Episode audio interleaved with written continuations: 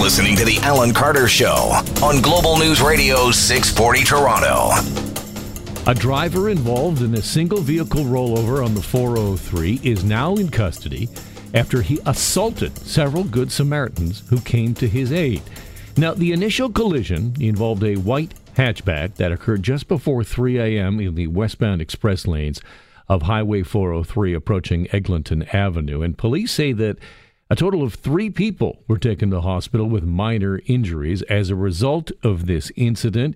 Let's hear more now from Constable Lauren Ball of the OPP. A male driver attempt um, to stop to assist this uh, crashed vehicle and the and the male driver and. Um, and at that point in time, the suspect male uh, actually physically assaulted the uh, male driver who had stopped to assist. There is some suspicion that drugs and or alcohol may play a factor in all of this, as you heard in the news. But I asked the question because I think everyone has had this experience where you're driving down the road and there's a car on the side of the road, and perhaps there's a person there, and you think to yourself, everyone has this sort of thought, like, should I stop? In a in a land of in a world of cell phones and being able to call emergency services is that the wise thing to do? A from a you know safety point of view your own safety because you're now on the side of a road or something like this. I think that's a hard question to answer and i think when you get news like this it makes us all a little less helpful and that is just too bad if that is the situation that comes out of what happened on the 403. Meanwhile, at Pearson Airport, you may have heard this now. RCMP say they have arrested 11 people, including two Sunwing Airlines employees, in connection to a drug trafficking ring that was working out of Toronto Pearson. Mounties say the raids conducted in the GTA this week infiltrated a number of groups allegedly trafficking, trafficking fentanyl and other drugs. The officers say they seized, t- seized 10 kilos of fentanyl, 1.3 kilos of heroin, 30 kilos of marijuana, meth, and 400K in cash. Let's go to the 30 kilos of marijuana, shall we? Why are we importing marijuana into a country where marijuana is legal and they're growing it legally? Well, maybe it's because you can't get it legally. And later on in the program, we're going to talk about a significant development in the cannabis industry. A CEO has been fired with cause because a company was illegally growing marijuana to try and satisfy the growing demand in this country for legal pot. And now that company is down in the dumps in the stock market, and that may actually be impacting your stocks. Do you even know if you hold green stocks? Do you even know if you hold any kind of cannabis stocks in your portfolio? A little later on, we're going to look at what is going to happen with the cannabis industry in this country. But I want to talk more today about Amber Alerts, and specifically that Amber Alert at 3 a.m earlier this week that woke so many people up. And of course, then people called into 911 to complain. And we had this vicious circle back and forth as virtue signaling outraged people were complaining about, you know, those calling into 911 before they even heard that anybody had actually done that. That's the sort of world we live in these days. But let's get some perspective on Amber Alerts because I think there is room here for a conversation about what is working and what is not working with Amber Alerts in this province. And I think we can do so without resorting to uh, calls for fines or finger wagging. I want to play for you Zach Miller in conversation with Drex on this radio station on the shift with Drex. Zach Miller was actually rescued 13 years ago as a young boy after he'd been abducted.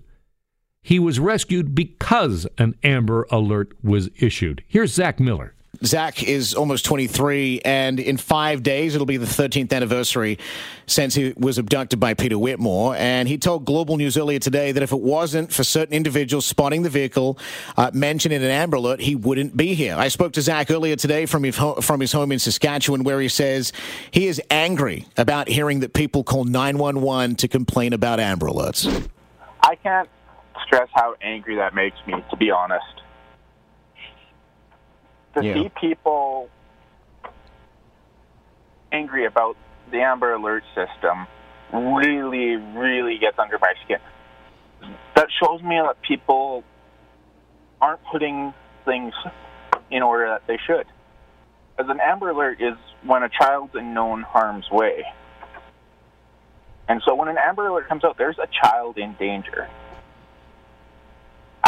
At what point do you not understand that you need to drop everything you're doing and pay attention to that system?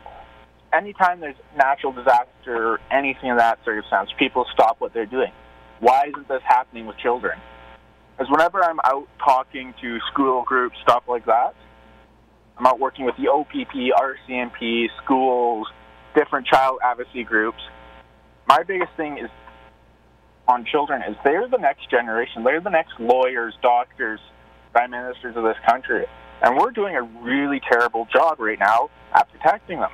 There's a move in Ontario, uh, a petition anyway, to uh, have people getting, uh, you know, receive fines if they start calling 911 to complain about Amber Alerts. Now, the reason the police don't generally fine people for abusing 911 is because it may turn people off from calling 911. But w- what do you think of the idea of actually punishing people who abuse the 911 system because of Amber Alerts? Well, it's the same thing uh, with people calling uh, in false fire calls. I'm a volunteer firefighter up here in Saskatchewan, and we get false fire calls all the time. Mm. And it's a waste of our time and resources. It's the same thing with an Amber Alert. Like when people start phoning in complaining about this, there needs to be actions done. Mm. This this can't be happening. We can't not we can't be having the system pushed under and pushed under time and again when it's needed at that time when it's the most critical for that child. You have you have said multiple times in multiple interviews that if it wasn't for an Amber Alert, that you wouldn't be here today. That's pretty profound stuff for people to read, isn't it? It is. If it wasn't for the Amber Alert going out and the information it held within that Amber Alert, I wouldn't be here.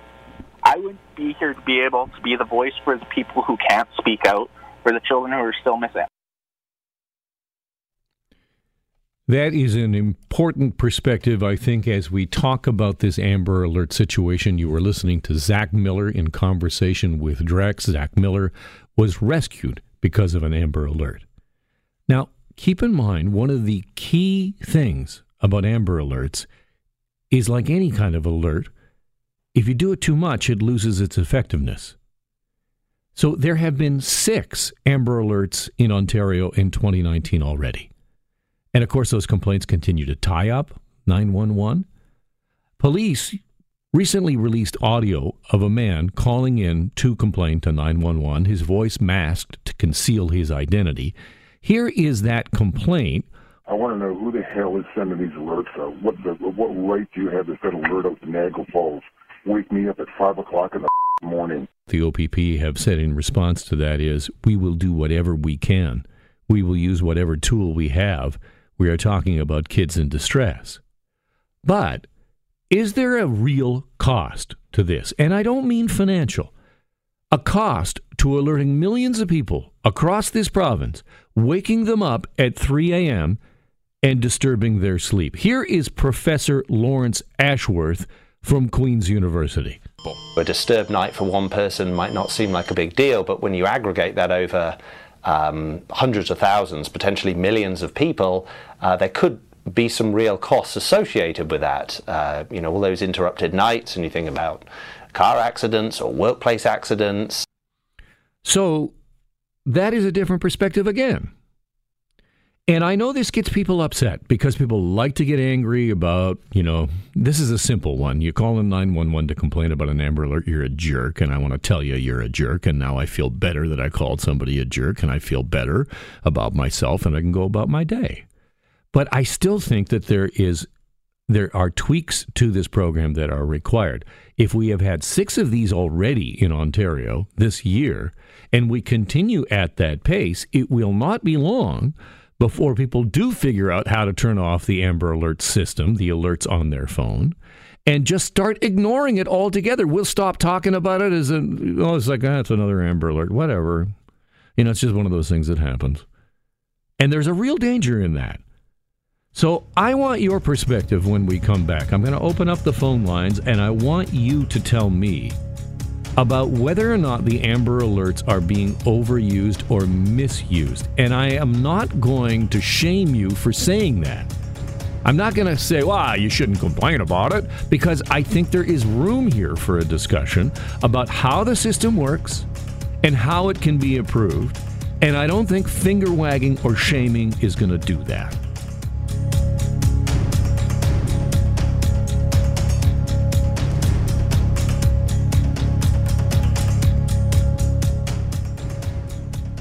Ontarians want punishment for crybabies who call 911 to whine and pout about receiving notifications through the Amber Alert system. That is in the Toronto Sun today. A quote from there, a petition directed, of course, at uh, Doug Ford and the Attorney General has amassed over 75,000 signatures already. You heard about this story earlier in the week. And then there are the shamers on Twitter and one of the shamers says this How to turn off the Amber Alert and stop raging like it's someone else's fault. Step one go to your phone setting. Step two search for emergency alerts in the settings search bar. Step three turn off the alerts that you don't want. Step four slap yourself for being a jerk. So that's how you actually do it.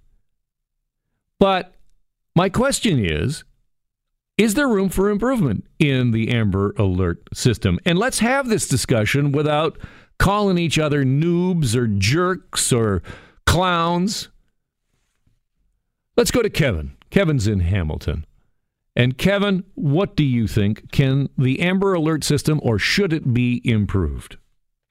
Oh, it definitely has room for improvement. Um, the the issue I see is that um, if if you're doing this too often, the people all over the province they end up turning off the phone, uh, which is something I actually did last night for the first time in years. And uh, the system wasn't just designed for Amber Alerts; it's for any sort of disasters. And if people are resorting to turning it turning off the alerts, what happens if there's something, say a tornado or or um, some other disaster that will actually affect them directly in their sleep? Uh, that's the the issue I see. If you're using if you're abusing the technology too often, it's yeah. like boy, you cried wolf. Yeah, absolutely. Ignore it. Absolutely, Kevin, and I think that's yep. a great point. Thank you so much. It's a good point because that was the concern about the Amber Alert system in its first iteration in this province and there was all kinds of complaints. So, well, wait a second, we had this situation, and this is clearly a child in distress, and why didn't you issue a, an Amber Alert? And the complaint from police were was the local police was, well, you know, it has to meet all of these criteria to be able to be uh, an Amber Alert. And then so we went back and we looked at the system and said, okay, no, we need to change it, and we have changed it. And now, well, now, is it just simply too much? And is it a situation of crying wolf? Rick is in Woodbridge. Rick, you've got the last uh, four Amber Alerts on your phone. You, you think it's too much? Listen, you know what? It's all a matter of mismanagement, and there's such an easy, simple fix for this that I just don't understand. First of all, you got the morons on one side who are calling 911. That's idiotic and that's ridiculous. Now you got the snowflakes on the other side that no, no matter what you say to try and give ideas as to how to make it better, well, you're just an idiot. And what if it was your kid? Ba ba ba ba ba ba. All I say is this, and it's very simple. All I want to do is I want to have the option when I go to bed at midnight, I want to have the option of being able to turn it off. You can do that. you know that you can do that, no, right? No, no, no, no. I realize that, but I'm trying to explain. Three o'clock in the morning, I four times it hit, hit me between 3:05 and 3:47. Okay, now I'm not going to get up at three o'clock in the morning and get dressed and put my clothes on and try and find somebody, regardless if it's a child or anything else. Don't get me wrong. And other people will not do the same thing as well. Sure, no, but but but what's you, you you said that you said that you thought that there was an easy solution. I'll give you a chance to say that. What do you think the easy solution is? the easiest solution is to be able to give people the option to turn it off, not not during the day, but to But- be able to turn it off when they need to turn it off. You, you, you can you can do that. You can do that, and I did I did point I've that out. Tried, I've tried that with my phone and it doesn't work. Okay, So- good, good to know. I haven't tried it myself, so I don't know. But uh, I, I read this from some other experts that say that this is how you do it. Yeah. And again, I haven't done that myself. Thank you, Rick. I appreciate your call. Thanks very much. I want to go to David because he's calling from Burlington, and I got a soft spot for people from Burlington because that's my hometown. Uh, David, what do you, what do you think? You think it's a issue of cry wolf and that things need to be changed? I, I think people need to realize that, like, I think it, it, it's a good thing. It helps. Let's face it. We, there's proof that this is it's it's a it's a helping thing. But we have to realize that somebody that's sleeping at three o'clock in the morning is not going to be of service. You're not helping anybody. So you know, I, I think in, in more than anything, it just needs to be thought out where maybe cell phones don't get alerted unless they're in use, or you know what I mean? Because now people make the thing, well, shut it off. I, you just said that there's a way to shut it off. I'm actually searching that on my phone right now, and I can't find anything. So maybe if they do a PSA, that a public service announcement that of how to do that, that'd be great. Apparently, you go into settings. I'll just say read this again. You go into settings. You search for emergency alerts. That's the in the settings search bar. You turn off the alerts you don't want. There's apparently a thing right on there that says I'm looking at it right here. It says boom. You just kind of click that off and you say I don't want an Amber Alert. Okay, well, if it's that easy, then I think there's there's the there's the cer- uh, the like the the the answer. People saying that you can just shut your phone off. Well, then I'm I'm shutting myself off to family and and, and loved ones that no matter what time they call, I will jump out of bed to do something for because obviously it's important. No, I I feel bad that I don't feel that way about the entire public, but unfortunately, I I don't think we do. Uh, all right, David. Thank you very much. I appreciate your call, and I just want to move on from that. But I did want to, I, I did want to, to have a kind of discussion, an adult conversation, because I don't think we're having that about the Amber Alert system. And one of our callers really pointed that out. You had, of course, he used the word snowflake, and we, can we just leave that behind? But uh, you know, we do have this both sides. We got the, you know, we got the virtue signalers with the finger wagging, and on the other side, you know, get the people upset. And I, I I think there's just definitely room for improvement.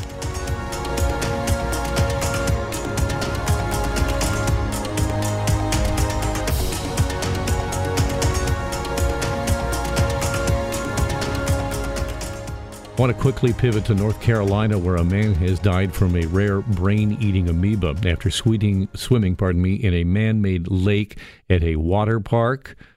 Uh, apparently, this amoeba can cause severe illness up to nine days after the exposure. This seems absolutely terrifying. Dr. Brett Belchetz is 640 Toronto's medical expert. Brett, thank you so much for being with us. My pleasure. A brain eating amoeba. Like I need another reason never to leave the house, Brett. it does sound a little bit scary. What is that? So, this is a parasitic uh, organism that is typically found, and, and this is very, very rare, but, but typically found in warm, fresh water environments. And very rarely over the course of many, many decades have we seen this cause infection. And it's actually very hard to pick up. If you swallow water, you don't get infected.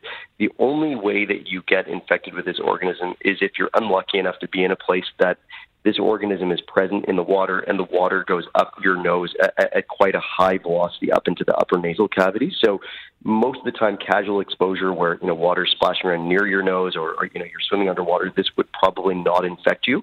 Uh, so it really is a, an awful thing that can cause quite severe illness. In fact most of the cases of this where people have been infected have been fatal but it's something that's very rare very hard to contract It is is it a question of just finding it in time or once it's in there that's that? It, it really is a, question of prevention. You really don't want to get infected with this at all. So it, it's something that if you're, for instance, in a swimming pool, if that swimming pool is properly maintained, sanitized, chlorinated, this organism will not survive. It won't be there. So the key is proper water maintenance, not being somewhere where this exists, making sure that water is not contaminated with this. The unfortunate reality is that once you are infected with this organism, there aren't a lot of treatments that have been proven to work. So there are some drugs that in laboratory settings seem to be able to fight this organism. But unfortunately, in the 30 some odd cases where we've seen people infected with this organism, even treatment with those medications that work in the lab does not seem to have been effective at actually resolving the cases. So most of those cases have ended with a fatal outcome. So again, it's not about catching it early, it's about preventing this from ever beginning. And, and, of course, that is going to raise questions considering that this was a water park, so this was a man made environment where you would think that there would be some kind of precaution against this sort of thing developing. Yes, absolutely. So if you are going to operate any type of water park, water facility, public pool, private swimming pool, it is really, really important. It's imperative on you that you maintain water quality. There are so many adverse things that can happen when you don't properly take care of the water. So, if you're not properly chlorinating, if you're not properly sampling the water regularly to ensure that the chemicals that we know are necessary to keep that water clean are at the right levels to make sure the water is maintained, all of these are your responsibilities. And I would say there's a huge uh, huge issue here in terms of the fact that this organism was allowed to grow here. It speaks to the fact that the water wasn't being maintained properly, it wasn't being monitored properly, and certainly there will be some negative ramifications for this water park for having had this occur.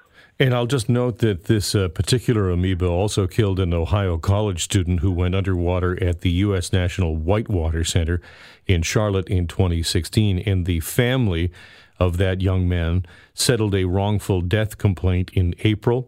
He died 11 days after being thrown overboard and then going underwater at the center during a 2016 church trip. And I guess that adds up with what you're talking about in terms of forced water at a high velocity going into the nasal cavity. Yeah, absolutely. So you're seeing two very similar cases. You know, this older one that you're speaking about is certainly a, set of events that would have forced a lot of water high up into the nose. And similarly, when you're in a water park, lots of high velocity water, lots of jets of water. You're moving at high speeds often in a water park. Lots of opportunity for the water to get shoved up the nose quite aggressively. So, so these two events line up, and, and similarly, the the idea that these are both in settings where water maintenance would have been a priority. You know, in this past case, uh, somewhere where there was a wrongful death suit, clearly, you know, as a result of the water, I would guess not being maintained to the level it needed to be maintained. I would envision there will be a similar outcome as a result of this newest case. Uh, just one last question here, Brendan. I'm uh, I'm I'm a wakeboarder. I love wakeboarding. I'm not terrible at it, but I love to do it. Uh, and often I'll go to a wake park. And what wake parks are is they tend to be sort of almost just still water, um, and then you just get towed across with a, a, tow rope. And so I have a concern there that if it's a, sort of a still water area um, or you know, a, a, disused marina like in Belleville, they have one like that that I've been to. Is that a concern? Because when I fall, the water goes right up the old schnoz. It certainly is a possibility. So this is a freshwater organism. So you know anywhere where you're going to be doing activities like this that are freshwater, so not saltwater, and if it is a warmer water environment, there's higher likelihood there is a chance that this organism could be present. And again, if you're especially in, an area where you know it could be potentially fresh water that nobody is managing, so it's natural water, it, there is a likelihood or a possibility that this could be here. But again, you have to look at the odds of this. It's incredibly low. So you know in the last 60 some odd years, there have only been 30 something cases across all of North America. So, you know, your odds of being, you know, killed, you know, in a motor vehicle collision are much higher. You know, your odds of having a plane crash are almost higher than this. So I, I would say there's no cause for panic. It certainly shouldn't be something that you should be worried about in your day to day life. But that being said, if you ever are going to a water park or any any type of you know pool facility where many people are swimming, you, you certainly want to inquire about their water maintenance policies how they monitor the water, how they treat the water, and, and certainly, you know, if you see water that you look at and you see something about that water is making me concerned that it's not being chlorinated properly or cared for properly, do not swim in that water. You know, there's a whole host of things that you can pick up that are much more common than this that will certainly make you very uncomfortable, and even those are pretty significant reasons why you should avoid. Well, that's all bad and good news, I suppose. Brett Belchetz, thank you so much. My pleasure. You have a great day.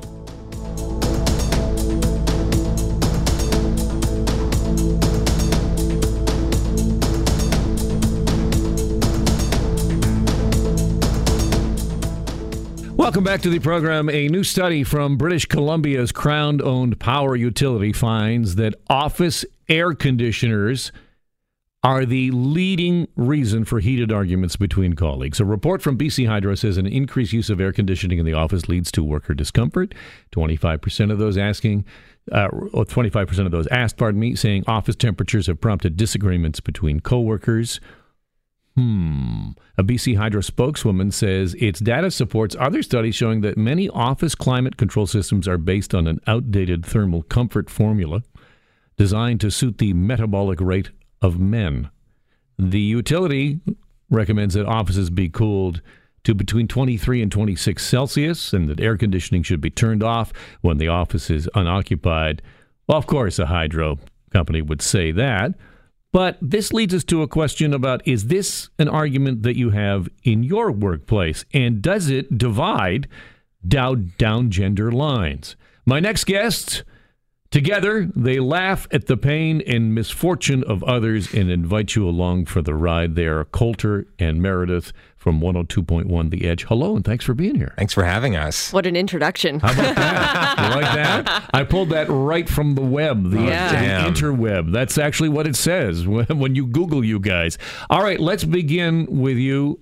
Uh, is it too cold in the office? Is the AC set too low? I think so. And I think that when it comes to men versus women, I think that men and women are probably both cold, but men have to do that like stupid macho guy thing where they're like, oh no, I'm fine. Oh, we're okay. We're fine. Really, you think so? I think so. I think that men are just as cold as women. Okay, I I disagree. I've worked with uh, with many men in the past going in and out of the studio, and anytime I would take the studio that and a man has had it before me, I would walk in and it would feel like I was walking into a refrigerator, and the first thing I'd have to do is just turn up the heat immediately. Does that have something to do with uh, fashions, gender fashions? Because you, you know, in the middle of summer, especially you go down to the downtown core into the financial district, and the dudes are all wearing suits. And of course, then they go up to their AC offices in their suits, and the women are all in sundresses because it's smoking hot outside. Yeah, I think that that's a huge part. I always feel bad when I see men in their full suits in the summertime because it's got to be hot. It's, it's got to be uncomfortable, and then you're sitting in your own sweat. But in the office place, the Stewing. It's yeah, more of a yeah, stew. yeah, it's more of Yeah. a stew. But I always feel like the office has the air conditioning on too high in the summer. I mean, we look forward to the warm temperatures so much, and then we buy all these clothes that are suited towards the warm temperatures, and then we spend eight hours a day freezing. But are men wearing these suits because they're cold in the first place? Like, are they wearing the same thing they would wear in the winter because it's just as cold in the office? Yeah, because it's a constant temperature Yeah. upstairs. I, at um, Don Mills, at the other workplace where we, I do the uh, television show, there are people who actually have space heaters underneath their desks in August, just cranked. Meredith has a sweater in the studio. I have a go-to studio sweater that I just I- put on. I've given up the fight. Yeah. It's fine. We'll adjust the temperature for you, and I've got a sweater. Every woman at Global News in Don Mills has a pashmina, Yeah. just with them stored in their desk at any time. They Yeah. just might have to break that out. Yeah, absolutely. Does it lead to arguments though? Like turn it up, turn it down? Uh, not so much between you and I yet, right, Coulter? Yeah, no, I'd say we both like it pretty warm in there, but I think that um, maybe some of the irritability stems from you're outside, it's 40 degrees, you're inside, it's 12 degrees, and the constant inside outside just makes you sick. So I think that's why a lot of us are irritable, and that's why maybe a lot of us are having arguments in the first place. I did work with uh, another male when I was out in Vancouver before taking this job here in Toronto, and and we would argue not horribly, obviously, because it's such a trivial thing, but we would have to find the common ground where he'd be like, "What you want is ridiculous. Right. I'm going to be sweating. I am sweating," and I'd be like, "Well, what you want is ridiculous. My lips are turning blue, so we've got to find a middle ground Sure. here." there has to be middle ground. Here's another gender um, difference. Uh, no man ever reaches out and touches someone and says, "I'm so cold." that never happens. But women will do that all day long. Here, I am so cold. Here's my icy hand Yeah, that's on your back. Why is it that women want to do that? I guess to prove it, I think. I feel like people think that we're making it up, you know? Like, oh, I'm so cold. How can you be so cold? It's 30 degrees outside. It's summertime. Why are you cold? Feel, here, look, I'm freezing. Yeah, your hands on the back of my neck, it feels like Voldemort. But I'll tell you this I, may, maybe I'm going to try doing My hands are freezing right now. I Maybe know. I'm going to try doing that to you. Yeah. But Coulter, this is the truth. You probably just say, "Hey, I'm cold." You don't say, "Hey, I'm cold. Let me put my icy, clammy hand on you." No, I don't even think I say I'm cold. Like if it's the two, if it's just Meredith and I in the studio, one of us will go up to the thermostat, we'll crank it up to like 25. But otherwise, like again, it's the stupid macho guy thing. I'm just going to shut up about it. It's just because you don't think that you can actually complain about being cold because that lowers your your credibility. Well, I already have the whiniest voice in the world, so I don't really want to give anybody else any added ammunition. Uh, can't we all just get along? How do we? How do, do we just all wear sweaters? Is that what we do? I think that we all just agree that it's summertime and we're wearing summer fashions, and that means that maybe the, the, the rules and the dress code for men in a modern day world needs to decrease the amount of fabric they have to wear. Because I, I do feel bad when I see them in their suits out in 30 degree weather doing a coffee run. Maybe they're allowed to wear some t shirts too, and then we can all just agree on a comfortable temperature setting because we're all dressed for it. I think we just we just all go with kind of a Kardashian sort of like we all like a Kardashian unisex um, jumper. Yes. We all have. Yep. Yes. Would that would that solve the problem? A leotard. Summer uniforms. Summer leotard. Thank you very much, Coulter and Meredith on 102.1 The Edge Afternoon Drive Show. Thank you for being with us. They're right. It's too cold.